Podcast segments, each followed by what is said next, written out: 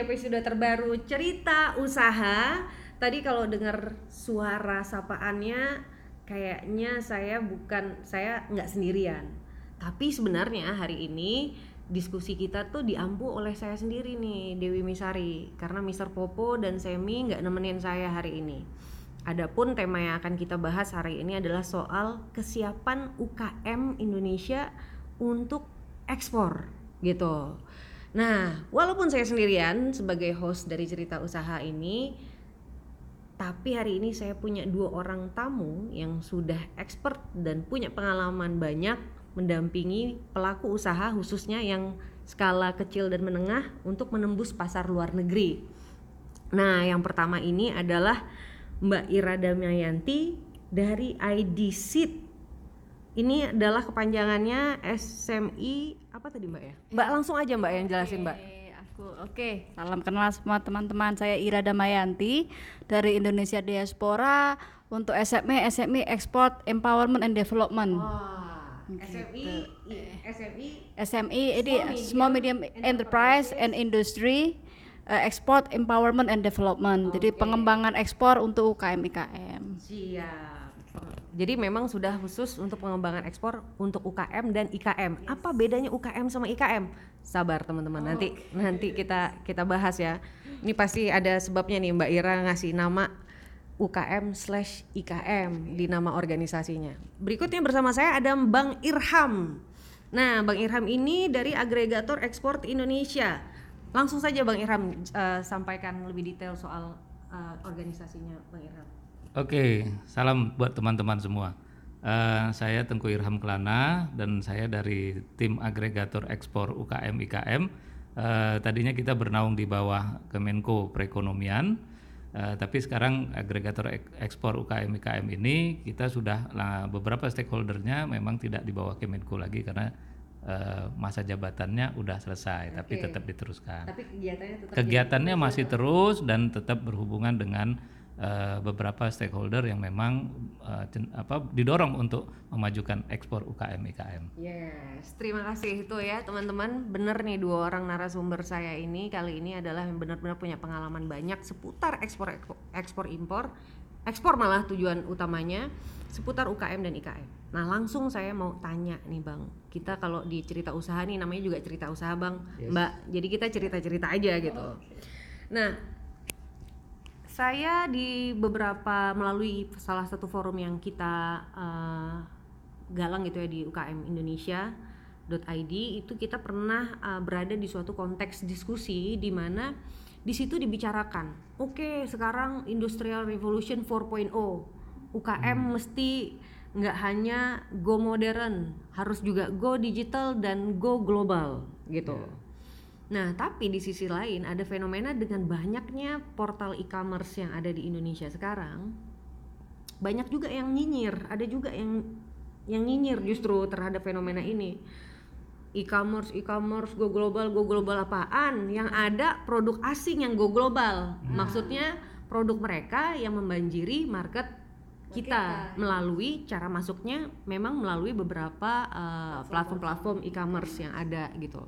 Nah, lantas kita jadi berpikir kalau misalnya produk orang lain bisa masuk ke kita, terus kenapa kok produk kita belum terdengar bunyinya kayaknya berhasil apa go global juga gitu. Nah, ini nih sebenarnya apa yang salah nih? Emang pasar di luar tuh potensinya rendah atau kitanya nih yang kurang proaktif atau kurang a- atau kuranglah eh, kerja kita untuk mengikuti standar mereka atau bagaimana? Siapa yang mau duluan bahas nih, Mas Bang Irham dulu atau Mbak Ira dulu nih? Eh, saya coba Oke. kasih gambaran sedikit dulu Oke, ya. Bang Irham dulu. Silakan. Eh, kalau terkait dengan e-commerce di negeri kita ya di Indonesia ini memang kita kelihatan banyak banget yang sudah masuk ya e-commerce e-commerce yang dari luar ya terutama yang paling besar itu yang dari China ya. Iya, China itu Lazada, GDID. Alibaba, JDID, udah macam-macam gitu. Nah, persoalan kita itu kenapa kenapa UKM kita itu kok bisa-bisanya gitu ya produk-produk mereka yang lebih banyak masuk ke sini. Nah, ini juga eh, salah satunya adalah masalah kebijakan kan gitu ya, kebijakan yang terkait eh, ekspor dan impor kita kan gitu. Memang saat ini kita lihat bahwa neraca perdagangan kita, impor kita lebih besar ketimbang ekspor kita.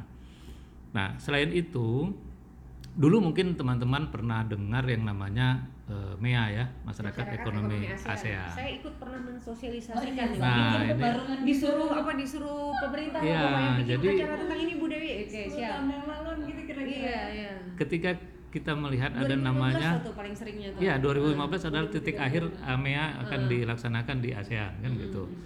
Eh, terus kemudian kita ingat yang namanya AFTA gitu kan, Asia Free Trade kan gitu kan. Nah, terus kemudian banyak eh, free trade yang kemudian muncul.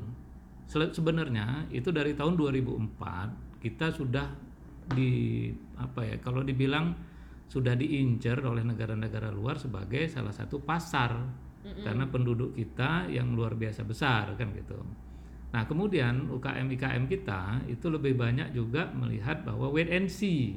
UKM UKM, Nah UKM kita yang wait and see kan gitu Oke. bahwa oh iya kita dijadikan pasar tapi produk-produk kita uh, kemudian berharap akan banyak orang yang datang ke sini untuk membeli atau atau bagaimana. Tapi kita lupa bahwa ketika dibuka pasar bebas itu ada satu ketentuan ketentuan yang sama yaitu ada standar internasional. Hmm. Nah, produk kita itu lambat. Kita mendorong untuk ke sana itu lambat. Hmm. Terkesan kita itu cuek. Pemerintah sebenarnya sudah mendorong dengan beberapa program, baik itu Kementerian Koperasi UKM dan industri juga ya di perindustrian. Dan perdagangan Untuk- bikin FTA center segala tuh Ya. di beberapa kota juga ya. Nah, itu jadi ketika MEA terjadi, Mm-mm. 15 Desember gongnya bergerak, produk mereka masuk.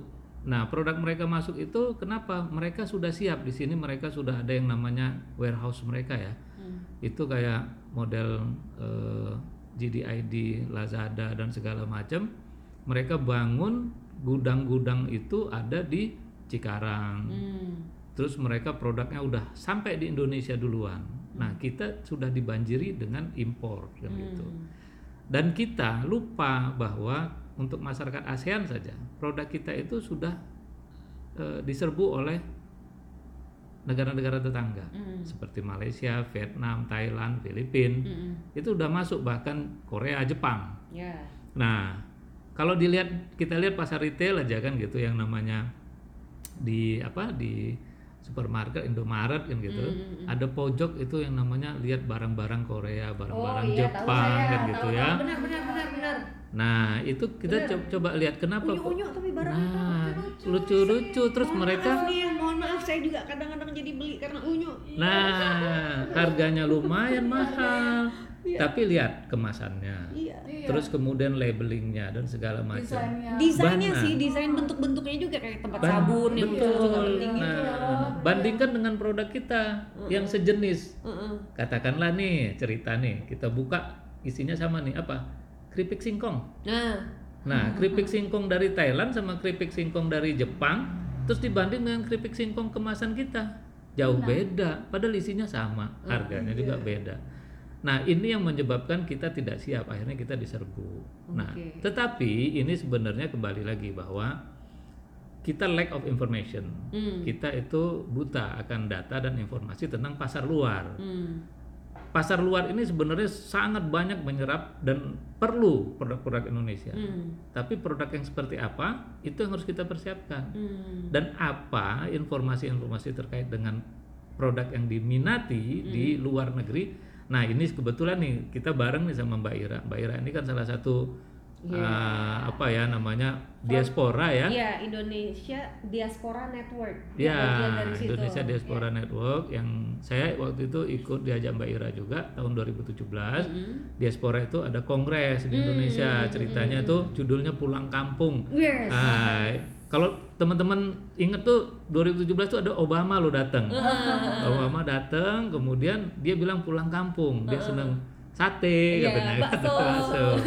Nah, di 2017 itu terbentuklah satu program untuk para diaspora ini membantu bagaimana meningkatkan ekspor ke negara-negara tujuan ekspor terutama yang ada diasporanya. Nah, diaspora ini kan di seluruh dunia nih ada. Nah, kebetulan nih Mbak Ira ada diasporanya. Mungkin informasi apa sih sebenarnya yang konteksnya kita bicara UKM nih ada market demandnya kayak gimana nih kan gitu. Nah, bagaimanapun itu produk kita ini adalah kita jangan sampai eh, UKM kita itu hanya sebatas raw material. Ya. Nah, kita harus punya eh, value added yang lebih. Tapi seperti apa sih gimana nya? Mungkin ini Mbak Ira yang paling lebih paham lah mengenai pasar luar negeri ini. Nah. Begitu Mbak Dewi. Siap, makasih Bang Irham. Saya nggak mau banyak basa-basi lagi, tapi kalau boleh saya tarik nih pesan Bang Irham tadi adalah jadi waktu negara-negara lain itu saat MEA masih wacana dipersiapkan, mereka udah mulai nyiapin produknya. Sehingga pas Iya. gong Desember 2015 tinggal masuk barangnya. Iya benar. Nah, sementara kita terkesan cuek. Terus sekarang baru mulai kita nyinyir-nyinyiran, Nah. kok kita bukan menguasai, kok Iya. kita nggak ngirim Kita ke luar telat negeri. sadar. Kita kita baru sadar memang setelah ditabok, ditabok gitu kayaknya ya. Maksudnya setelah Setelah melihat banjir. barang orang banjir, baru kita ngerasain Iya. keterdesakannya gitu loh. Waktu ketika masih wacana, masih eh, kayak fenomena yang belum terjadi beneran, kita nggak nggak apa? Masih jauh musuh ah masih jauh masih jauh gitu. Jadi kitanya santai-santai aja gitu. jauh, gitu kita santai-santai aja. Akhirnya sekarang deh giliran nyinyir. Nah sekarang per- informasi penting nih. Kita mau ekspor kalaupun sekarang kita mau bergerak dengan lebih konstruktif dengan lebih eh, baik lagi pada ujung-ujungnya market nih butuhnya apa gitu kan ya. Jangan Ya. sampai kita salah persiapan juga produknya apa. Nah langsung aja mbak Ira eh, informasi yang tergalang dari berbagai belahan dunia ini sebenarnya butuhnya selera pasarnya kayak gimana sih ada nggak yang bisa kita apa bidik gitu silakan mbak Ira Oke, thank you Mbak Dewi. Terima kasih. Saya ini kebetulan memang tinggal di luar, jadi eh, bagaimanapun saya tinggal di Harga. saya tinggal di di Houston di Amerika, tapi saya tiap tahun tuh pasti menyempatkan diri untuk saya keliling, baik itu ke West Coast, ke Los Angeles, ke San Francisco, kemudian kalau untuk ke East Coast-nya saya ke New York atau ke DC, ke Boston. Untuk apa sih gitu kan? Untuk lihat apa sih yang sedang tren di Amerika itu gitu. Saya sih sebenarnya bukan masalah Amerika minded, sebenarnya sih negara-negara luar selain Amerika itu pun sebenarnya banyak juga yang bisa kita serap katakanlah yang nggak usah jauh-jauh Jepang, Australia, Korea, bahkan untuk Timur Tengah. Itu sebenarnya pasar-pasar yang mungkin tingkatannya lebih agak lebih sedikit lebih mudah lah daripada mungkin Eropa dan Amerika. Karena kenapa kok tadi Mbak bilang kenapa sih produk kita kok diserbu dan kita juga belum tentu bisa nyerbu balik gitu kan. Satu sih kalau menurut saya standarisasi. Standarisasi internasional. Kadang produk kita ada yang sama gitu cuma karena treatmentnya beda jadi beda. Kayak tadi Bang Irham udah bilang kayak keripik singkong aja. Keripik singkong ternyata di Amerika banyak Mbak dan disukai tau nggak sih. Orang sekarang trennya apa coba? Healthy lifestyle. Nah umbi-umbian itu. Jadi kayak keripik pisang, keripik singkong, keripik fruit chips juga, keripik pisang, keripik eh, kelapa, keripik apple itu disukai gitu. Tapi kenapa kok kayaknya lebih bergengsi ya gitu produk dari luar? Kalau kita lihat kalau kita mau survei pasar memang nggak jauh-jauh, apalagi ke produk makanan kita tinggal aja pergi ke ke supermarket yang banyak produk impornya. Kayak Pringles misalnya. Pringles itu apa sih? Keri- keripik keripik kentang. kan gitu loh. Eh habis itu juga yang lagi ngetren itu kayak kasasa chips itu apa? Keripik singkong. Cuma karena kemasannya bagus keren gitu kan terus labelingnya habis itu kem- apa sih desainnya menarik. Jadi orang itu kan jadi tertarik untuk beli gitu kan. Nggak hanya nggak hanya orang orang luar. Orang kita pun kalau disuguhi ke- dengan keripik singkong kayak gitu tuh aku pikir pastilah beli gitu. Padahal it's the simple thing gitu loh. Itu yang yang katakanlah yang UKM bisa jangkau ya karena kita nggak ngomong produk pabrikan. Karena saya tahu banget itu sumber-sumber keripik-keripiknya pun sebenarnya di Indonesia mbak cuma karena desainnya memang keren gitu kan desainnya menarik dan sebenarnya dibungkusnya ada yang bilang oh itu di co-packing di Amerika bisa jadi. Jadi bahan bulknya dikirim terus bungkusannya dikirim tinggal di packing. Di packingnya di Amerika. di Amerika. Tapi juga ternyata ownernya pas saya wawancara juga ternyata enggak kok saya packing di Indonesia tinggal dibawa aja ke sana. Cuma memang standarisasinya standarisasi Amerika. Standar kemasannya standar maksudnya? kemasannya. Nah itu masih satu PR kemasan labeling. Habis satu lagi regulasi. Nah regulasi di negara tujuan itu yang mungkin kita kurang pelajarin. Apa sih regulasi di Australia. Ternyata Australia ada yang bilang lebih susah dari masuk Amerika. Oke. Gimana tuh Mbak Nah, susahnya tuh Mbak? Boleh dikasih masalahnya kisi-kisi? kayak misalnya kopi kita kan sekarang lagi heboh nih apa apa kopi kita mendunia Lagi gitu kan heeh. alhamdulillah lah kalau memang bener itu memang kopi kita diterima oleh masyarakat luas karena dari dulu dari zaman VOC penjajahan kan memang. Java kita ngomong the Java tuh let's drink Java apa sih Java ternyata kopi Iya. Iya kan istilah Java itu ternyata udah diingat mereka tuh kopi berarti itu Java Preanger di sini. Kopi Mandailing Sumatera juga siapa yang nggak kenal kopi Mandailing? Itu udah sejak zaman puluhan ratusan tahun lalu juga udah udah terkenal. Cuma kan akhirnya cuma jadi blend aja kopinya gitu kan. Nah, regulasi di di Australia itu masuk green bean itu ternyata harus dikarantina. Hmm. gitu kan? Apalagi kalau kemarin tuh saya baru aja tadi pagi aku dapat WA dari temanku di Perth. Mbak bisa nggak kita apa eh, support produknya Mbak Ira? Mau saya pamerkan di ada apa trade expo yang ada di ini di Perth gitu kan Eh, mau apa? Mau green bean atau roasted bean? Gitu. Wah jangan green bean deh karena masuk sini di karantina. Nah PR kan padahal kalau masuk Amerika gitu belum tentu seketat itu. Hmm. gitu. Itu contoh yang katakanlah kita juga harus tahu uh, what uh, know your product know your market itu tadi yang kayak Bang Irham bilang. Gitu kan? Karena apa? Karena gimana pun kita juga harus harus selalu aware gitu supaya barang kita diterima di masyarakat sana gitu kan? Nah nah regulasi-regulasi ini mbak yang mungkin harus lebih sering disosialisasikan. Mungkin pemerintah sudah banyak effortnya. Cuma memang harus lebih didengungkan lagi dengan forum-forum seperti ini. Apa sih regulasi untuk produk makanan untuk produk craft untuk produk fashion untuk produk apa itu yang mungkin belum banyak. Kadang simple thing kayak kita eh, di kayak di sini kan suka ada craft craft tas-tas dari anyaman bambu anyaman enceng gondok. Ternyata masuk Amerika harus dikarantina. Karena apa? Itu itu produk produk kan. Padahal buat kita lucu tuh harganya juga nggak mahal. Nah awareness awareness kayak gini ini sih yang yang kami dari diaspora itu yang bisa share gitu loh. Wah jangan sembarangan mau masukin produk gitu kan. Kalau mau yang lebih simple produk fashion deh. Lebih simple tapi tantangannya fashion apa mbak? Di size nya size kita nggak standar. Gitu loh. Jadi misalnya aku pakai baju M M ku ternyata di mbak itu adalah L atau S Oke, iya. Nah, itu udah antar kita aja di Indonesia karena suka suka nggak sama. Nah, apalagi dibawa keluar dengan size-nya itu nggak hanya XML tapi pakai 2, 4, 6, 8 size chartnya aja Iya, udah beda tiap beda. negara. Iya, iya, gitu itu juga yang harus dipelajari gitu kan. Kadang jangankan produk fashion produk makanan kan kita nggak pakai gram nggak pakai kilogram kalau di Amerika. Pakai pound pakai oz pakai ini yang standarnya beda. Itu juga tantangan juga karena kalau ditimbang gitu beda satu pon masih kerasa lah seribu pon kalau di kontainer kan udah. Bener bener. gitu jadi jadi memang banyak sih cuma menurut saya sih challenging kan apa? Negara luar bisa loh. Saya tuh di Amerika mbak ketemu banyak produk dari mana mbak? Dari Vietnam Filipina Thailand. Boleh tahu nggak mbak produk yang mbak lihat waktu di Amerika itu dari Filipina, Vietnam, Thailand ini produk apa aja sih? nah kalau produk Nggak Viet jauh-jauh dari bener nggak? Nggak jauh-jauh dari pangan. Iya, Dari- kalau produk Vietnam itu biasanya beras, kelapa itu Vietnam dan fashion. dalam- Aku nggak bilang fashion ya, aparel. Aparel, pabrikan, pakaian pakaian, itu pakaian. Vietnam. Dulu mungkin pabriknya pernah di sini, cuma di sini karena biaya UMR-nya mahal dan segala macam birokrasinya agak susah, dikerjakanlah di Vietnam. Dipindahlah pabrik Dipindahlah pabriknya Vietnam. Jadi kayak sepatu, Nike, Adidas, terus baju-baju Calvin Klein lah apa.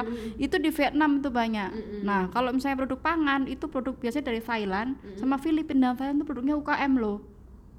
Itu kayak apa sih mbak? Kalau Chips misalnya. chips kayak gitu misalnya ya? keripik keripik keripik uh, coconut chips. Sambel ah, lucu kan sambel itu dari Malaysia. Hmm, Jadi kan sekarang lagi ngetren apa? Bumbu rendang, bumbu sate, sate sauce, rendang sauce itu ngetren, Mbak. Cuma ketika di supermarket di sana untuk pasar Asia aja, made in Malaysia. Bumbu sate Indonesia, eh, made in cap ayam Malaysia. Tapi bumbu sate Indonesia. Yes. Bang, Bumbu rendang jadi gini, dia di aku lagi menggaruk dada. Jadi kan ada beberapa aku juga agak-agak sedih juga. Beberapa restoran di Houston itu restoran Malaysia di situ. Jual nasi rendang dong di situ. Nasi rendang nasi sate namanya sate Malaysia restorannya Hmm. di Houston itu. Gitu loh. Isinya nasi rendang nasi sate lontong sate dari mana itu semua kok nggak dari Indonesia? Tapi belum ada di kotaku kalau kalau New York sama LA itu udah banyak tapi di kotaku contohnya lebih banyak restoran Malaysia. Memang campuran peranakan yang kita kita di sini sering kopi tiam itu mbak. Itu ada kue ta, kue tiaunya teh tariknya gitu. Tapi ada beberapa makanan itu yang produk makanan kita. Gitu kan yang ya kenapa kok nggak kita yang yang membuat apa produk Asian cuisine atau apa itu yang produk Malaysia? Ada Vietnam ada Filipina ada gitu kan. Tapi enggak itu biasanya restoran Malaysia yang ada produk-produk Indonesianya di situ. Tapi ya mereka klaim itu bahwa itu mereka lah gitu. Saya sih sayang aja gitu loh kenapa kok nggak kita nggak nggak nggak kurang pede untuk mengklaim bahwa itu Indonesian restoran.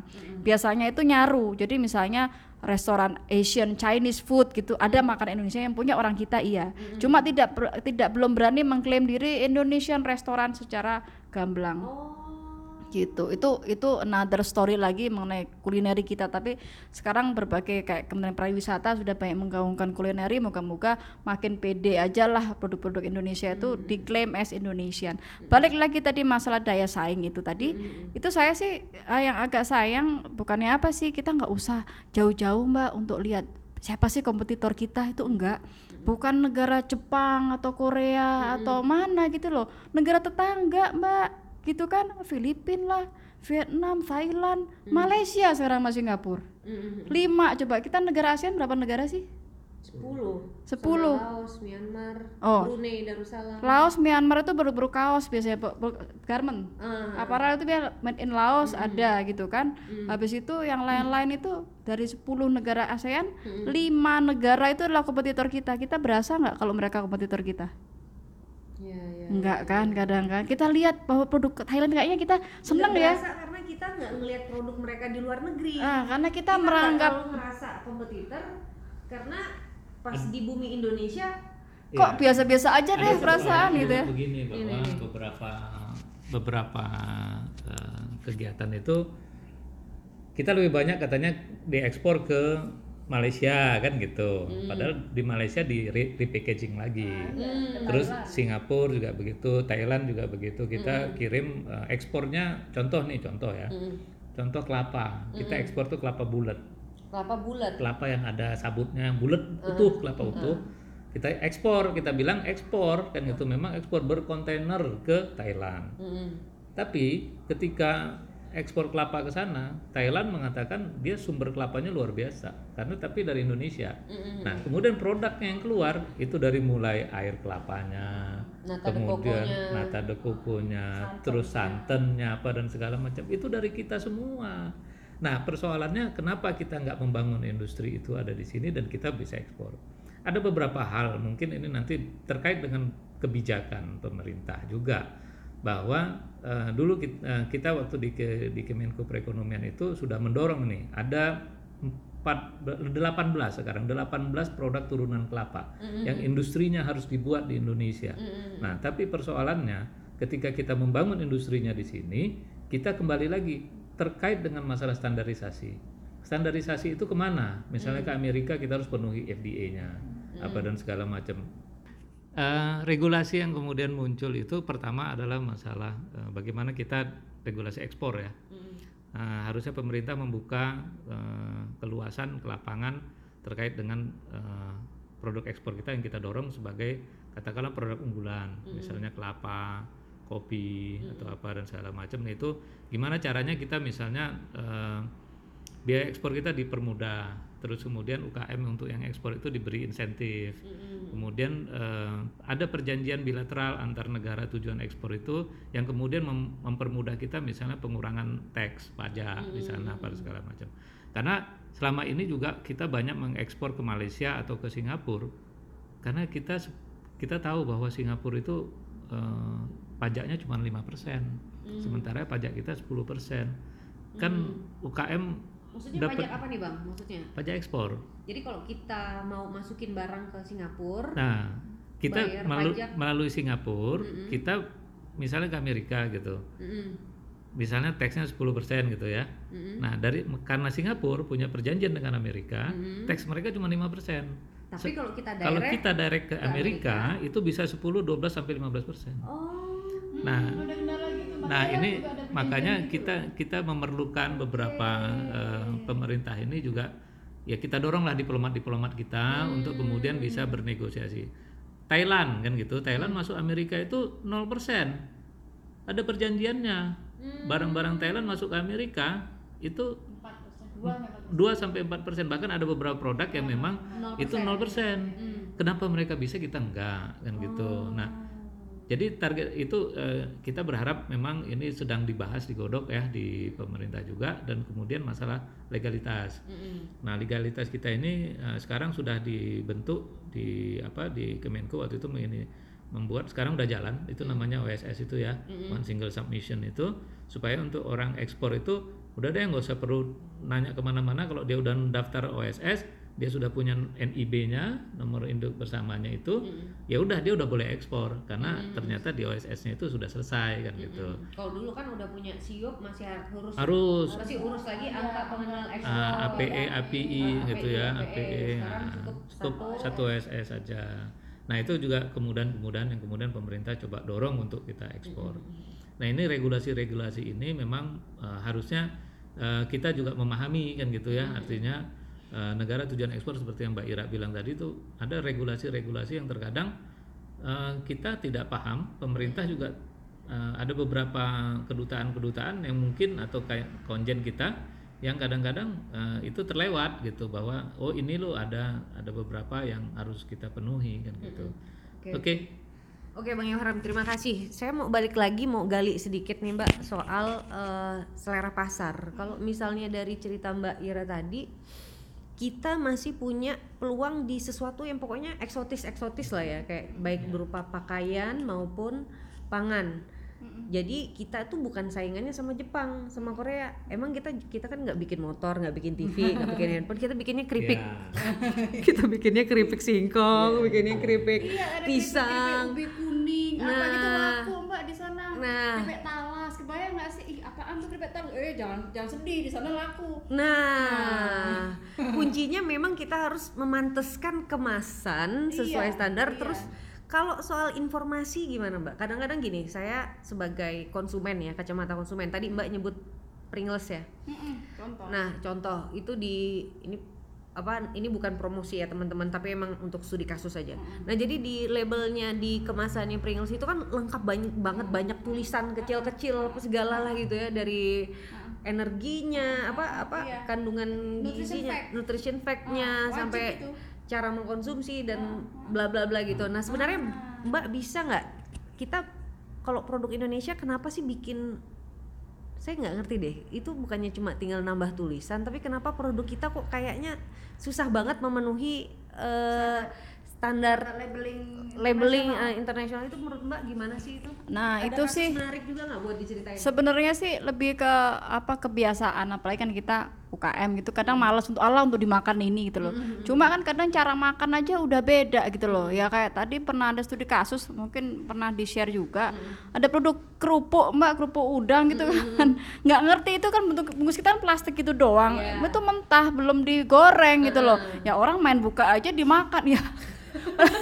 masih mentah lah nggak ada terus instruksinya diapain? Digoreng dulu kek direbus kek atau apa. Nah kalau aku lihat tuh orang Indonesia tuh paling males masalah labeling. Sebenarnya sih memang kalau nutritional facts males nih kuncinya males. Nih, bukan bisa, karena bukan gini eh, karena gini kadang ke satu lagi kepa- kemalasan tuh kan harus ngurus toh memang. Ngurus ke badan katakanlah ke lab misalnya mau mungkin di eh, eh, IPB misalnya gitu kan di kampus tuh sebenarnya ada IPB relatif lebih terjangkau daripada mungkin di berbagai lembaga lain gitu yang mungkin lebih mahal gitu kan? Atau mungkin di UGM kalau nggak salah ada ya? Kalau untuk yang di daerah Jogja. nanti coba. Universitas itu ada untuk produk makanan itu. itu sebenarnya ada cuma mungkin ah ngapain sih mau dimakan ini? Habis itu dibuang lagi bungkusnya. Padahal itu penting karena apa? Kayak di luar negeri itu alergen alergen itu pun harus dicatat mbak. Kayak misalnya alergen tuh maksudnya alergen misalnya gini kacang misalnya peanut. Orang Amerika ternyata nggak semuanya bisa makan peanut. Bisa gatel-gatel habis itu bisa apa sih swollen bisa sampai menyebabkan kematian hanya untuk mengkonsumsi kacang. Nah, makanya ada tulisan this count apa uh, this product contains peanut atau this is con- uh, this product contains uh, gluten misalnya. Makanya kan sekarang lagi ngetop tuh gluten free, apa segala organik kayak gitu-gitu. Itu memang semua semua hal itu memang disclaimer itu harus dicatat harus ditertulis di situ. kalau ada apa-apa orang sakit perut atau apa bisa diselidiki gitu. Karena pernah tuh di Amerika tuh pernah ada produk es krim kayak sekarang sekelas es krim yang lagi ngetop di sinilah gitu kan. Itu ada orang sakit perut. Eh dia tuh lapor ke kayak yayasan konsumen di Amerika gitu kan pak. Pabriknya dua minggu mbak ditutup Nah, kalau di sini orang sakit perut, Allah sakit perut besok udah sembuh ini, gitu loh. Jadi kayak menggampangkan masalah kesehatan. Jadi makanan tuh sebenarnya gampang-gampang susah sih gitu kan. Kayak FDA memang hal yang aku sih nggak bilang susah, tapi yang penting kayak misalnya fasilitas pabriknya atau uh, fasilitas usahanya tuh harus bersih, kamar mandi nggak boleh dekat dari kan- ke tempat produksi, habis itu harus tertutup, nggak boleh ada binatang burung masuk gitu. Itu hal-hal yang agak-agak ah, di sini tuh standarisasi itu yang mungkin mungkin agak-agak kurang. Jadi kayak misalnya eh, cassava chips tadi, keripik singkong itu kan UKM kan sebenarnya. Tapi kan aku pernah lihat yang video YouTube-nya itu Mbak yang goreng itu telanjang dada, Mbak. Keringetan kali, panas kan goreng gitu habis itu wah nggak lolos FDA ini kalau gini caranya. FDA itu adalah Food and Food and Drug Administration. Ad- administration di Iya, kayak itu sama BPOM-nya lah. Ah, ah. sama kayak BPOM-nya Indonesia Iya. FDA namanya di Amerika iya, ya Iya.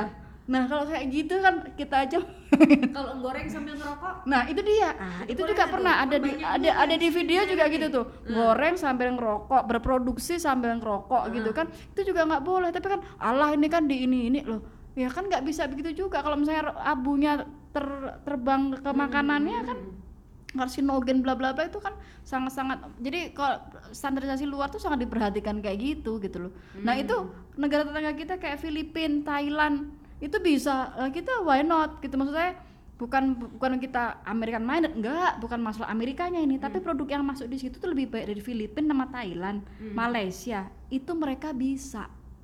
Kenapa kita? Enggak gitu loh. Saya nggak ngomong Jepang Korea oke yang semua steril eh, industri berapa enggak Thailand Filipina kan UKM juga banyak. Dan itu produk UKM loh keripik keripikan itu. Dari Thailand. Mereka bisa loh.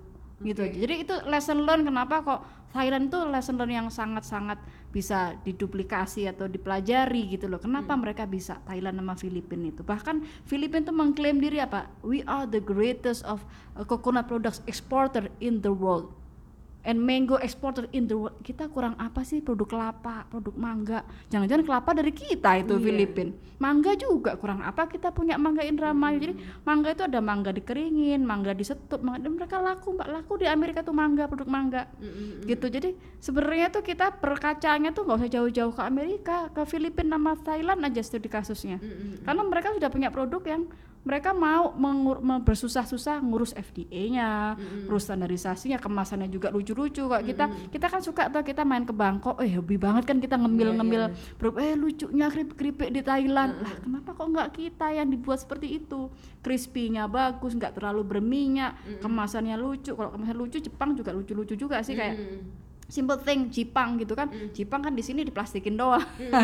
Tapi kalau di Jepang kan dibungkus kecil-kecil lucu-lucu kayak gitu-gitu. Nah hal-hal kayak gitu tuh yang sepertinya harus lebih banyak banyak di apa kan ya banyak diterapkan di produk UKM kita di sini. Oke lah mungkin oke UKM kan harus pakai mesin nanti industri apa apa berat di modal gitu lah. Menurut saya sih memang UKM tidak harus dia bekerja bergerak sendiri untuk ekspor gitu loh tapi bisa mengkonsolidate gitu kan sama satu klaster gitu kan produk Jepang produk kerupuk keripik keripik semua. Tapi memang harus ada penghelaya di sini yang entah itu mau patungan beli mesinnya kah atau gabung sama industri kah atau supplier industri kah itu juga bisa. Nggak harus dia sebagai single fighter eksportir sebenarnya. Tapi mendukung ke arah ekspor itu sehingga produknya itu standarisasinya standar internasional meskipun dia UKM kecil tapi standarisasi SOP-nya udah SOP internasional nah itu yang diperlukan. Oke. Gitu. Ini saya jadi ada pertanyaan turunan nih. Nah karena kita di UKM Indonesia dan dulu eh, di FEUI juga ada lembaga apa sekarang juga ada UKM Center FEUI itu kan kita sering melakukan pendampingan juga sama UKM. Nah saya nggak tahu ini apakah temuan umum atau hanya kami saja, hanya pengalaman kami saja. Kadang-kadang hal yang simpel bagi kita kayak memenuhi bagusin ini deh, misalnya kami itu pernah punya pengalaman mau bikin program eh, desain kemasan, perbaikan desain kemasan. Nah ternyata ini nggak terlalu mudah mbak, karena waktu dimintain brief produknya apa, maunya tuh ini kesannya tuh kayak gimana? Apakah fun produk, fresh, eh, healthy atau apa? Karena kan model desain itu kan perlu disesuaikan sama brand positioning, strateginya, sama macem-macemnya lah gitu. Nah itu pertama narik data kayak gitu nggak nggak mudah-mudah amat karena ternyata beberapa pelaku UKM itu memang nggak berpikir sejauh itu sampai visinya positioning produknya dia di tengah market itu mau kayak gimana? Apakah mau terkenal sebagai produk eksotik atau sekedar terkenal sebagai produk dari sidoarjo dari boyolali? Jadi yang ditekanin apakah asalnya apakah keeksotikannya apakah kekrispiannya atau kepedasannya? Itu yang nggak mereka pikirin sampai sejauh itu. Padahal desainer perlu itu untuk menentukan warna Ya. eh, dan lain-lain dan lain-lain. Itu yang pertama. Nah yang kedua Betul, betul. Beberapa tidak tidak sedikit ketika kami coaching terus-terusan gali itu gitu ya di tengah jalan ada yang ternyata susah juga ya.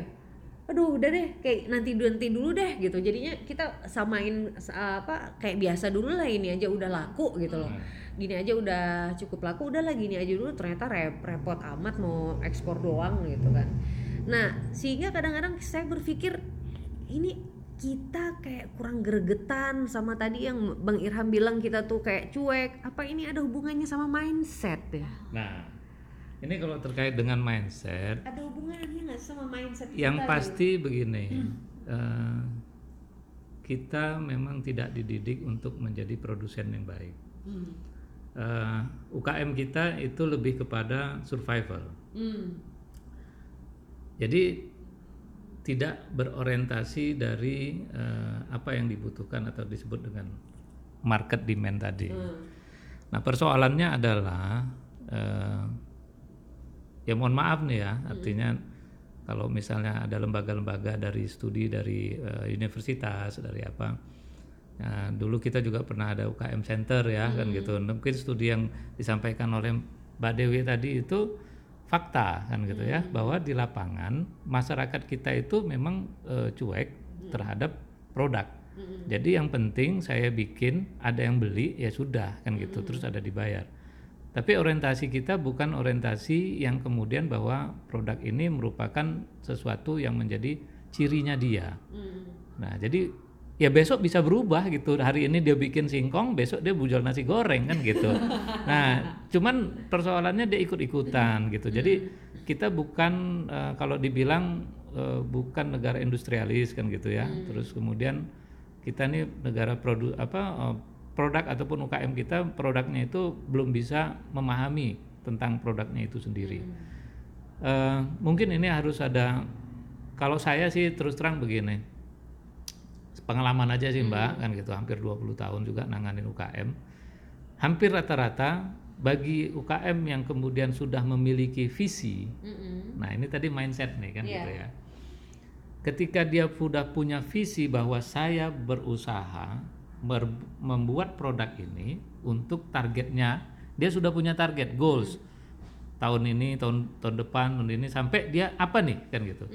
Kalau kita hampir rata-rata itu yang UKM itu ya kumaha engke lah kan gitu ya Kumaha engke Maksudnya- kumaha gimana nanti Bagaimana nanti deh kan gitu kan intinya itu. Nah, ketika kita bicara ini konteksnya kita masuk ke ekspor kan gitu.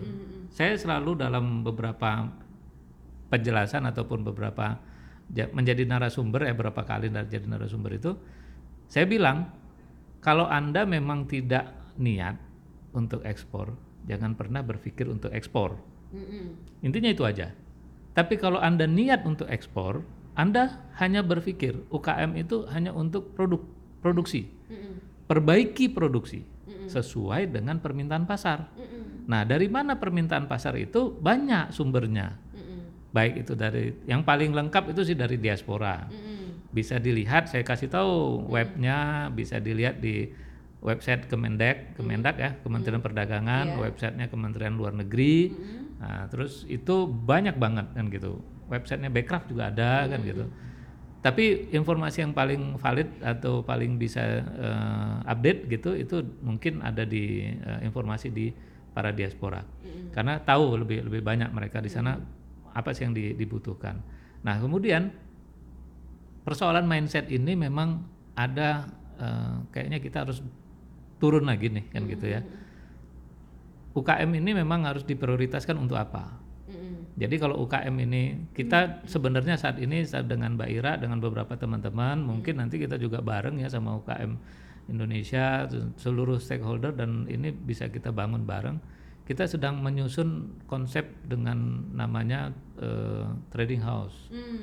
Nah, konsep trading house ini sebenarnya memberikan satu solusi kan gitu bahwa baik itu informasi, baik itu mindset terkait dengan apa orientasi ekspornya, produk apa yang kemudian diminta pasar dan itu bisa didapat lah di situ. Nah, kemudian pembinaannya kan gitu. Pembinaannya ini kita tahu sama-sama tahu lah kalau dihitung ada 23 kementerian dan lembaga saat ini sedang menangani UKM, semua menangani UKM. Tapi UKM yang kemudian berorientasi ekspor itu sepertinya ya mereka survive dengan sendirinya, tidak dari pembinaan itu. Nah, kalau saya bilang ditanya kok berani ngomong seperti itu, sekarang saya tanya balik kan gitu ya bahwa di setiap kementerian itu kementerian apa sih yang nggak muncul dengan konsep UKM-nya, konsep UKM-nya, pembinaan UKM-nya, lembaga apa yang kemudian tidak tidak terjun dalam membina UKM kan gitu. Tapi sekarang kita lihat neraca ekspor UKM nggak ada, yang ada kan menengah besar semua. Nah, mindset ini juga dikembalikan lagi kepada para pengusaha-pengusaha menengah besar. Mereka seharusnya menjadi penghela, mereka menjadi bapak angkat, mereka yang kemudian menarik produk-produk itu, yang kemudian mereka memberikan pembinaan, pendampingan, insentif. Jadi tepat sasaran. Nah, arah roadmap ataupun eh, bagaimana kita mendorong UKM IKM ini bisa menjadi targetnya ekspor oriented, kita harus susun bareng deh roadmapnya. Ini mungkin dari akademisi atau segala macam. Yuk kita coba bangun nih. Sebenarnya apa sih yang harus kita bangun? Kita kemarin kita di eh, agregator itu sudah menetapkan eh, ada lima produk unggulan. Ya. Nah, lima produk unggulan ini yang kemudian dijadikan sebagai eh, pilot project. Apa mbak? Lima ini apa aja bang? Satu kelapa, Kelapa, dua kelapa dan turunan ya, karena banyak. Kopi, kopi, teh, teh, coklat, coklat, sama ikan. ikan. Ikan. Seafood. Jadi ikan itu luar biasa kita luar biasa. Ikan termasuk salah satu dari permintaan di luar negeri itu terhadap produk seafood kita, bukan hanya ikan ya, seafood kita, itu luar biasa besar. Hmm. Permintaannya sangat besar dan harganya luar biasa bagus. Cuman persoalan kita ya kembali lagi kita belum siap juga untuk mengekspor ikan dalam bentuk kemasan ataupun yang sudah jadi. Iya. Yang ada kita kirim tuna dan kita ekspornya di tengah laut. Dari kapal ke kapal. dari kapal ke kapal. Nggak nyampe ke darat kan gitu kan? ya sudah. Kita nggak masuk neraca. eh, Nggak. pem- Ini kita. Ya, nah nggak tahu bu kalau kalau bu Susi kan sudah sudah melarang kan gitu kan? nah, mudah-mudahan ya semua ikannya ke darat gitu kan baru di dia oleh. Nah itu mindset saya kira ini mungkin eh, cerita usaha kita hari ini membangun mindset itu kembali kepada UKM itu kuncinya kalau di kita itu kenali produkmu dan kenali pasarmu baik itu di dalam negeri ataupun di luar negeri. Buatlah produk yang sesuai dengan permintaan pasar. Nah, dari mana permintaan pasar itu kita tahu dan harus kita bikin apa? Sebenarnya gampang kan gitu kan? Terkait dengan pembicaraan awal kita tadi dengan pasar online. Ya. Kita tinggal buka nih pasar online. Terus kemudian kita lihat misalnya kita nih gampang lah di HP buka kan gitu kan. Apa sih transaksi yang paling banyak dalam satu bulan ini kan gitu kan? Kenapa nggak kita ke situ? Nah kemudian bisa nggak produk kita di situ? Orang akan repeat order kalau barangnya berkualitas, punya standar, pelayanan bagus, deliverynya eh, on time kan gitu apa segala macam. Nah itu yang kita harus perbaiki mindset kita. Nah sementara UKM kita yang ini yang harus kita dorong terus kita galakkan lagi kita dorong lagi bahwa ya sudah kalian UKM ini harus punya orientasi dulu goalsnya apa. Atau memang pembina pembinanya dulu nih. Mindset para pembina pembinanya ini yang harus di, di Mbak kayak mau nambah ini. Nah, itu yang kemudian ya kita dorong deh pembinanya untuk kemudian bisa membangun satu sinergi. Udah UKM-nya disuruh bikin perbaikin produk aja deh. Nah, pembinanya yang kemudian melakukan mengagregasi, mengkonsolidasi untuk mendorong bisa ke ekspor. Mungkin Mbak Ira kayaknya perlu nam- pengen nambahin. saya pengen nambahin mengenai mindset itu mbak. Sebenarnya sih kita kalau ngomong ekspor untuk UKM itu memang agak jauh. Dalam arti kan kita juga kalau saya sih bilang eh, ekspor itu udah tingkatnya udah apa kalau kita lulus sarjana lah gitu kan. Nah UKM itu kelasnya masih kelas mana dulu? SD SMP SMA jangan UKM-nya masih SD tapi pengennya ekspor gitu kan. Jadi kita harus bisa menentukan itu pembinanya memang yang harus bisa memetakan mem- mereview itu memang di sisi pembinanya. Sebenarnya sih masalahnya bukan masalah ekspornya tapi standar internasionalnya lah yang jadi nomor satu. Karena apa?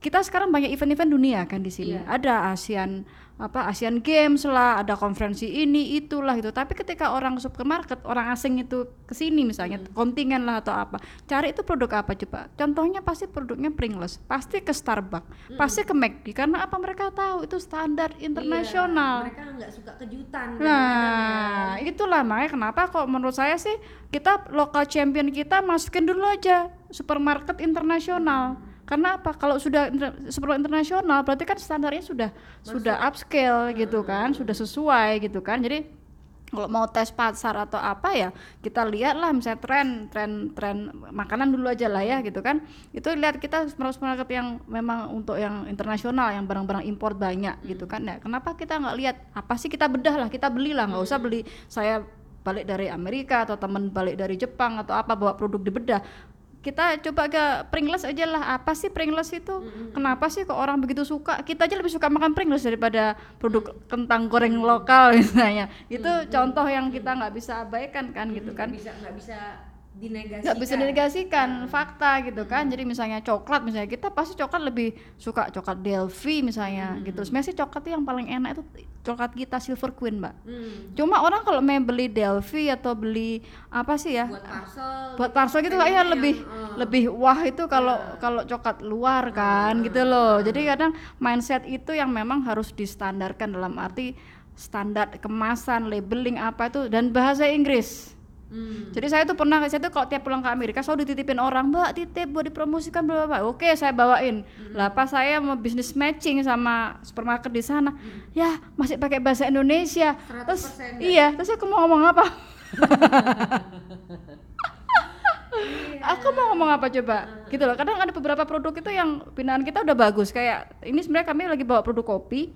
Sebenarnya tuh produknya tuh sudah siap untuk ekspor secara kemasan secara apa. Cuma sayangnya itu buta dan bisu. Karena apa? Nggak ada keterangannya. Hmm. contoh itu produknya produk coffee drip. Sekarang kan lagi ngetren tuh coffee drip. Jadi coffee sachet satuan. Kalau kita traveling tinggal aja tuh di kayak kopi celup gitu. Tapi itu real coffee ya bukan coffee coffee yang instan gitu kan. Tapi nggak ada cara penggunaan. Saya bawalah ke New York Nah di New York tuh Mbak ini diapain Mbak gitu kan? What should we do with this gitu loh? Karena nggak ada dibuka, dibentangkan ininya, diisi air, nggak ada. Terus orang harus ngerti sendiri gitu. Ya kayak tadi kasus kerupuk tadi itu yang nggak digoreng terus dimakan.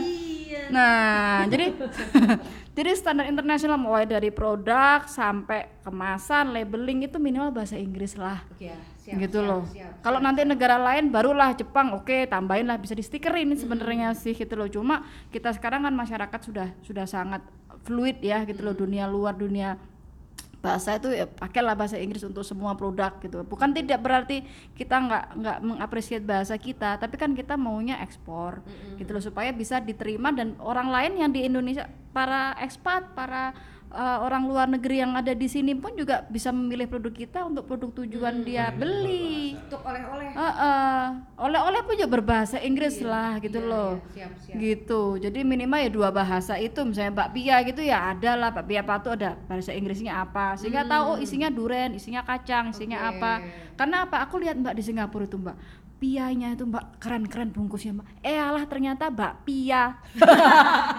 Terus habis itu Abis itu di airportnya tuh ada ada kue nanti aku kasih deh eh, itu ya aku fotoin mbak kue nasional Singapura apa coba. Kue bolu pandan. Eh itu dijual kemasannya keren dikasih kemasan kemasan apa sih? Apa kaleng habis itu eh, gambarnya gambarnya bagus. Habis itu kita bawa lala buka eh alah bakpia eh alah bolu. Ya cuma sesimpel itu. Tapi orang kan lapar mata karena manusia kan bahasa visual toh. gitu. Loh. Oke mungkin mungkin tadi mbak cerita bahwa apa sih eh, ternyata kemasan itu PR juga kan untuk para UKM ya, menurut saya sih memang itu tugas mungkin konsolidatornya agregatornya sama pendampingnya. Karena mungkin pendampingnya lah yang harus lebih berwawasan daripada mentinya daripada orang didampingi. Makanya kemarin itu ada berbagai program untuk ekspor kalau menurut saya sih memang yang harus didalami dulu yang yang persepsi yang sama dulu adalah pendampingnya. Jangan sampai nanti UKM juga merasa aduh aku dapat pendamping yang kayak gini enak tuh di situ pendampingnya bagus. Nah kita pendamping kayak gini ternyata nggak ngerti apa-apa. Karena mindset ekspor itu nggak semua orang kita dalam titik yang sama. Nah kita minimal harus harus menyamakan persepsi supaya sama-sama tujuan kita kan sama-sama baik. Cuma kalau caranya salah gitu kan ya kan beda lagi. Kayak misalnya gini aja hal yang simple kita semua dari berbagai daerah. Nah kalau saya kan saya orang Jawa mbak, kalau makan saya pakai tangan, ya kan. Nah tapi pakai internasional saya harus pakai tangan kan enggak, harus pakai sendok garpu. Tapi kalau yang ngajarin saya, mbok saya, ibu saya ngajarin pakai tangan, ya kan nggak standar internasional dong. Buat ibu saya mungkin pakai pakai tangan ya sah-sah aja. Tapi itu tidak untuk internasional scale misalnya begitu. Oke, terima Gitu kasih. loh. Jadi Mbak itu Ira. contoh aja sih. Nah ini nih contoh nih. Nah, teman-teman, nanti ini saya dikasih contoh sama Mbak Ira dan em, Mas Irham. Ini nanti saya fotoin, masukin posting di Instagram ya. Nah, teman-teman, kita udah cukup membahas nih soal eh, kesiapan UKM naik eks- eh, untuk ekspor. Kalau boleh saya simpulkan, UKM kita tuh punya potensi nggak sih untuk ekspor? Jawabannya adalah ya. Iya banget. Karena ternyata sangat bahkan ditunggu ditunggu. ditunggu produk kita itu Nah, karena ternyata selera ekspor itu masih banyak yang dipangan sama pakaian which is UKM kita banyak yang memproduksi itu. Iya. Dan sesederhana produk-produk keripik gitu-gitu ya Mbak ya. Coffee drip. Iya. Terus tadi yang eh, unggulan kopi, kelapa, eh, i- teh, kakao, coklat, sama eh, seafood. Nah, ini teman-teman yang punya usaha ini kita punya potensi ekspor. Kenapa kita perlu lantas kenapa perlu ekspor kalau di dalam negeri aja udah laku kenapa harus ekspor? itu pangan ya Nah, untungnya biasanya nih kalau kita ekspor dapat harga lebih bagus kan, Mbak ya? Ah, iya. Pastinya. Kalau harga nggak lebih bagus daripada harga domestik, Ya, buat apa buat apa juga buat apa juga kita ekspor gitu kan udah ribet administrasinya dan lain-lain nah jadi kalau kita ekspor hampir pasti kita dapat harga harga luar negeri gitu. dikit nih. ya. Kenapa kau harus ekspor? Itu adalah pride of the nation. ya. Gitu kan? Kadang kita kadang-kadang itu pertanyaan juga ke kami juga gitu. Ah ngapain sih dapat ekspor? Di dalam negeri aja udah laku gitu loh. Oh enggak apa-apa sih gitu loh. Ya perbanyaklah produk luar dalam negeri yang bisa diserap oleh masyarakat kita sendiri. Fine gitu loh. Tapi kenapa kok kami kami mengencourage ekspor gitu kan? Itu salah satunya supaya apa? Supaya produk kita itu ada kebanggaan. Ketika produk kita oh ada produk tetangga, negara tetangga kita. Saya nggak produk yang tadi yang lain ya. Ada Vietnam Thailand. Indonesia mana? Nah ketika ada eksis nih eksistensi kita sebenarnya. Eksistensi bangsa eksistensi bangsa. Kita tuh ada di mana sih? Gitu loh. Hello gitu loh. Hello. Indonesia gitu loh. Ke mana Dika? mana suaranya? Iya. Saya ingin keripik Indonesia mana iya? Kenapa kok nggak ada? Gitu loh. Itu lebih ke eksistensi. Sebenarnya sih kita mungkin nggak hanya sekedar bisnis karena gini sebenarnya bisnis ekspor itu insya Allah memang harusnya lebih lebih menguntungkan. Itu kalau itu itu juga kalau sudah jatuh bangun. Karena apa? Sebenarnya sih kita awal-awal tuh kita juga nggak bisa juga milik terlalu tinggi karena sama Vietnam lebih murah mbak. Thailand lebih murah gitu loh. Tapi kita satu regulasinya memang harusnya lebih murah makanya itu diperlukan peran pemerintah untuk lobby-lobby bilateralnya. kemudian untuk pemerintah dalam negerinya adalah ya memper- mempermudah fasilitasi ekspor misalnya sertifikasi kan mahal tuh sertifikasi mau HACCP ISO lah belum lagi nanti kalau diminta organik, diminta Europe uh, Union apa segala macam itu kan mahal. Nah, inilah peran pemerintah yang fasilitas seperti ini yang besar harapan bisa disupport gitu. Ah, karena apa Mbak? Thailand mensupport eksportir produk-produk eksportirnya dan para eksportirnya itu sampai jadi lima tahun baik itu bahan baku, biaya, technical assistant sampai dia mandiri sampai dia settled di negara tujuan ekspor Hmm. itu pemerintah Thailand. Hmm. Nah, where are we now? I don't know, I don't know, I don't know. nah, teman-teman, kita belum bahas nih soal langkah-langkah bertransaksi. Nah, Nah, ini baru ngomongin soal potensi marketnya apa. Terus gap antara ekspektasi pasar sama kesiapan kita apa. Terus potensi produk-produk kita yang tinggi, yang unggulan, yang punya potensi demand besar di luar negeri apa tadi udah kita bahas semua. namain dikit. Apa nambah apa lagi? tadi kan produk pangan itu Iya, kan. pangan Nah, produk non pangannya itu ada apparel, Aparel, pakaian ada maksudnya. ada home goods. Home goods itu pernah pada interior. Oke. Ada satu ada furniture Heeh. gitu kan. Home de eh, furniture Bang. Jadi Home decor. eh, beda lagi kalau home Beda decor lagi. tuh yang kecil-kecil, lampu, Bingkai, lampu. bingkai, tempat tisu, apa basket-basket itu sebenarnya banyak diminati, tapi itu juga banyak dikopi oleh negara tetangga kita. Hmm. Jadi aku lihat ada apa keranjang dari bahan anyaman ketak gitu kan, itu kan buatan dari Thailand, eh Thailand, Lombok, gitu kan. Aku lihat ada di Amerika buatan Vietnam sama Philippines. Hmm. How come itu kita bisa ditiru? Itu ya aku pengen sedih karena apa? Mereka pasti minta harga yang lebih rendah, mereka bisa penuhin dari Vietnam, dari Filipina pasti mau, tapi cuma di- diganti warnanya. Kalau kita kan coklat natural karena kan itu warnanya agak abu kayak gitu-gitu. Tapi itu made ini made in Philippines. Hmm. Gitu aku kan sedih. Ini kita bisa, cuma mungkin satu standarisasi kualitas itu juga PR juga. Ketika kita ngomong home goods, kita kita ngomong fashion, apparel gitu kan. Ya, apparel juga bukan batik juga benernya. Aduh, mohon maaf sekali kita bukan yang menegasikan produk batik kita Mm-mm. tapi memang untuk memenuhi pasar luar itu sesuai dengan apa yang dia pakai. Heeh. itu apa trennya itu juga harus eh kita kan sering lihat TV lihat film atau apa saya pikir itu bisa dipacu acuan juga Iya, kok baca majalah mengenai baca ya, majalah website eh, misalnya tren 2019 itu kita googling itu juga bisa misalnya itu itu nggak nggak susah juga cuma lebih ke masalah kualitas itu tadi standarisasi. Mungkin kalau yang Vietnam itu mungkin bisa lebih rapi semuanya gitu loh. Tapi kita mungkin ada yang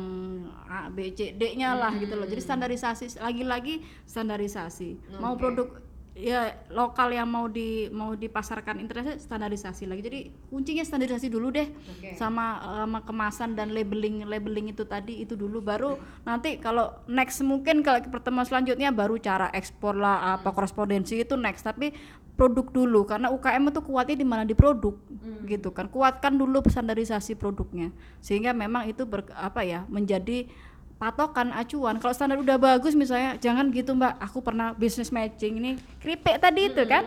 Keripik pisang kali ini banana. Banana chips itu mbak kalau di Amerika itu satu satu satu kotak kecil gitu 5 dolar loh. 5 dolar satu kotak kecil Mm-mm. berapa gram mbak? Biar ada bayangan kira-kira. 100 gram lah. 100 gram 5 dolar Kalian 14 ribu saudara-saudara berapa? tujuh puluh ribu bo. Iya tapi ketatnya mbak. Jangan salah. Jadi ceritanya di meja kaca dituanglah itu keripik keripik pisang kita. Mm-mm. digini-giniin. Loh kok nggak sama? sentuh-sentuh jadi kan kan ada yang ada yang besar ada yang kecil Oh, disortir iya, iya, lah ya disortir, gitu loh. disortir. ya bentuknya bermacam-macam. Ada yang kegulung ada yang gosong ada ada yang rata. Ada yang rata ada yang nggak jelas ada yang pecah. Ah. Kita nggak tersortir. Ya udah kayak apa sih bulk gitu aja mbak. Curah. Nah kalau mereka itu bisa rapi-rapi, kalau Thailand kan yang kita lihat rapi-rapi, panjang-panjang atau bulat-bulat, itu kan ukurannya sama, Hmm. gitu. Karena itu berlaku juga di produk kayak kopi aja. Produk kopi kalau bulat-bulat disortir rapi, mahal jadinya, jadi grade 1 Tapi kalau ada pecahan ini, ada campuran ini kan jadi grade yang rendah. Gitu aja makanan, snack atau apa. Nah kadang orang kita juga abai hal kayak gitu. Nah itu kan mbak dituangin gitu tuh sama pihak supermarketnya tuh dicek giniin lah ini kok kok macem-macem kok nggak nggak sama nggak seragam. Nah itu juga salah satu produk yang snack itu tadi. Masalahnya di masalah kerapihan produk. Lah kalau misalnya mau pecah ya pecah aja. Jadi misalnya ada produk almond aja ya. Produk almond tuh kalau bulat-bulat itu harganya beda sama yang pipi-pipi. Sama yang pecah-pecah. Sama yang itu beda lagi. Nah di kita kan masih nggak begitu. Oke, oke. Ini teman-teman saya mau simpulkan ya sebelum kita kalau ada waktu masih ada ini kita bisa bikin episode berikutnya ya lebih ada. harus ada ya karena ini baru prolog banget nih ya. Tapi intinya dari pelajaran kita tuh hari ini kuncinya kata yang paling sering diulang adalah standarisasi. Kita yang kedua adalah mindset. Ibaratnya gini, kita mau dapetin harga internasional, mau nggak mau harus mau berpikir internasional, alias mulai mau juga ngikutin standar mereka karena yang beli mereka bukan kita. Hal-hal sekecil relalah bikin kemasan pakai bilingual. Tulisan di kemasannya itu mau jualan ke Inggris. Terus tulisannya di kemasan 100% bahasa Indonesia.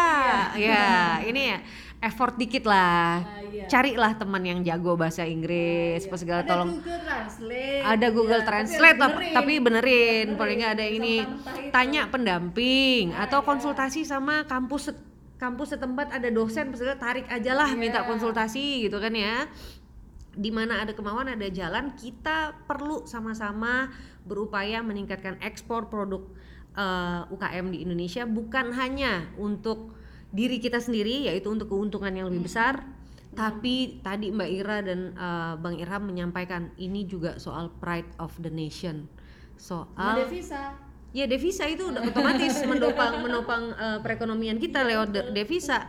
Tapi ini juga yang lebih fundamental adalah ini tuh kebanggaan kita juga ketika produk kita bisa eksis di luar gitu Indonesia loh. mana? Indonesia mana? Keripiknya mana? Indonesia nggak ada gitu. Nah, itu kira-kira teman-teman eh, untuk pengantar eh, kita tentang ekspor ini intinya UKM punya potensi yang sangat besar bahkan tadi Bang Irham bilang ditunggu ditunggu ya Bang ya tinggal kita yang meningkatkan kepantasan itu sekarang saya mau nanya teman-teman nih kalau misalnya mau ngontak nanya-nanya lagi kok di Amerika apa potensinya ini ke mana kontak ke mana nih Mbak Ira Eh, kita ada Instagramnya, ke cek I- eh, IG kita ya, Indonesia Diaspora SME Export. hmm, Indonesia Diaspora SME Export. oke tulis searchnya Indonesia diaspora eh, gitu ya. Indonesia Diaspora SM, eh, ada SME Export. Mungkin kalau diaspora kan macam-macam programnya, tapi kalau kami kan memang fokusnya di SME Export. Nah, di situ kita bisa komunikasi, bisa DM lah, ada emailnya juga. Jadi ya silahkan aja supaya kita bisa sama-sama saling sharing gitu kan. Takutnya nanti abis ini ada yang mau nanya-nanya lagi Mbak Ira. Kalau Bang Irham nih bisa dikontak ke mana? Saya kira sama aja di Instagram yang itu ya karena saya juga di situ. Oke. Dan eh, mungkin nanti ke depan nanti setelah pembicaraan-pembicaraan ini eh, kita juga kepingin sih membuka namanya ada klinik ya, kita klinik ekspor kan gitu. Terus ada beberapa workshop-workshop yang kita buka mungkin nanti dari difasilitasi juga sama Mbak Dewi kan gitu. Jadi di sini kita lebih dalam lah bagi yang sudah ekspor kemudian ada beberapa hal yang mau, mau mengembangkan pasar ekspornya ah, dari pasar tradisionalnya terus kemudian ada yang kepingin ekspor dan sudah siap ekspor boleh kita eh, gabung lagi kan gitu ya. Ah, di sesi yang lain dan memang eh, ekspor ini terus terang bahwa balik lagi saya tekankan tekankan bahwa untuk ekspor itu memang harus dari niat. Hmm. kalau memang udah mau ekspor ya sudah jangan berhenti karena itu proses. Proses. proses. Jadi bukan tabah. Harus persisten ya. nah persisten untuk untuk ekspor. Dan kalau sudah niat untuk ekspor berarti eh, saya sudah pastikan UKM itu sudah memiliki produk. Hmm, sudah memahami produknya dan sudah memahami marketnya. Oke. Oke. Itu teman-teman. Makanya stay tune juga di eh, kita. Di follow Instagram kita @ceritausaha dan juga nanti info-info mengenai program-program klinik ekspor maupun workshop ekspor nanti berikutnya akan ada di ukmindonesia.id juga. Nah, sekian dulu dari kami tim cerita usaha. Kita sambung lagi ke episode berikutnya. Jangan lupa stay tune di cerita usaha. Kami bisa kami hadir di Spotify, Google Podcast, Apple Podcast dan juga Anchor.fm. kita menyapa teman-teman semua ya. Dadah teman-teman. Sampai jumpa lagi. Bye. Bye.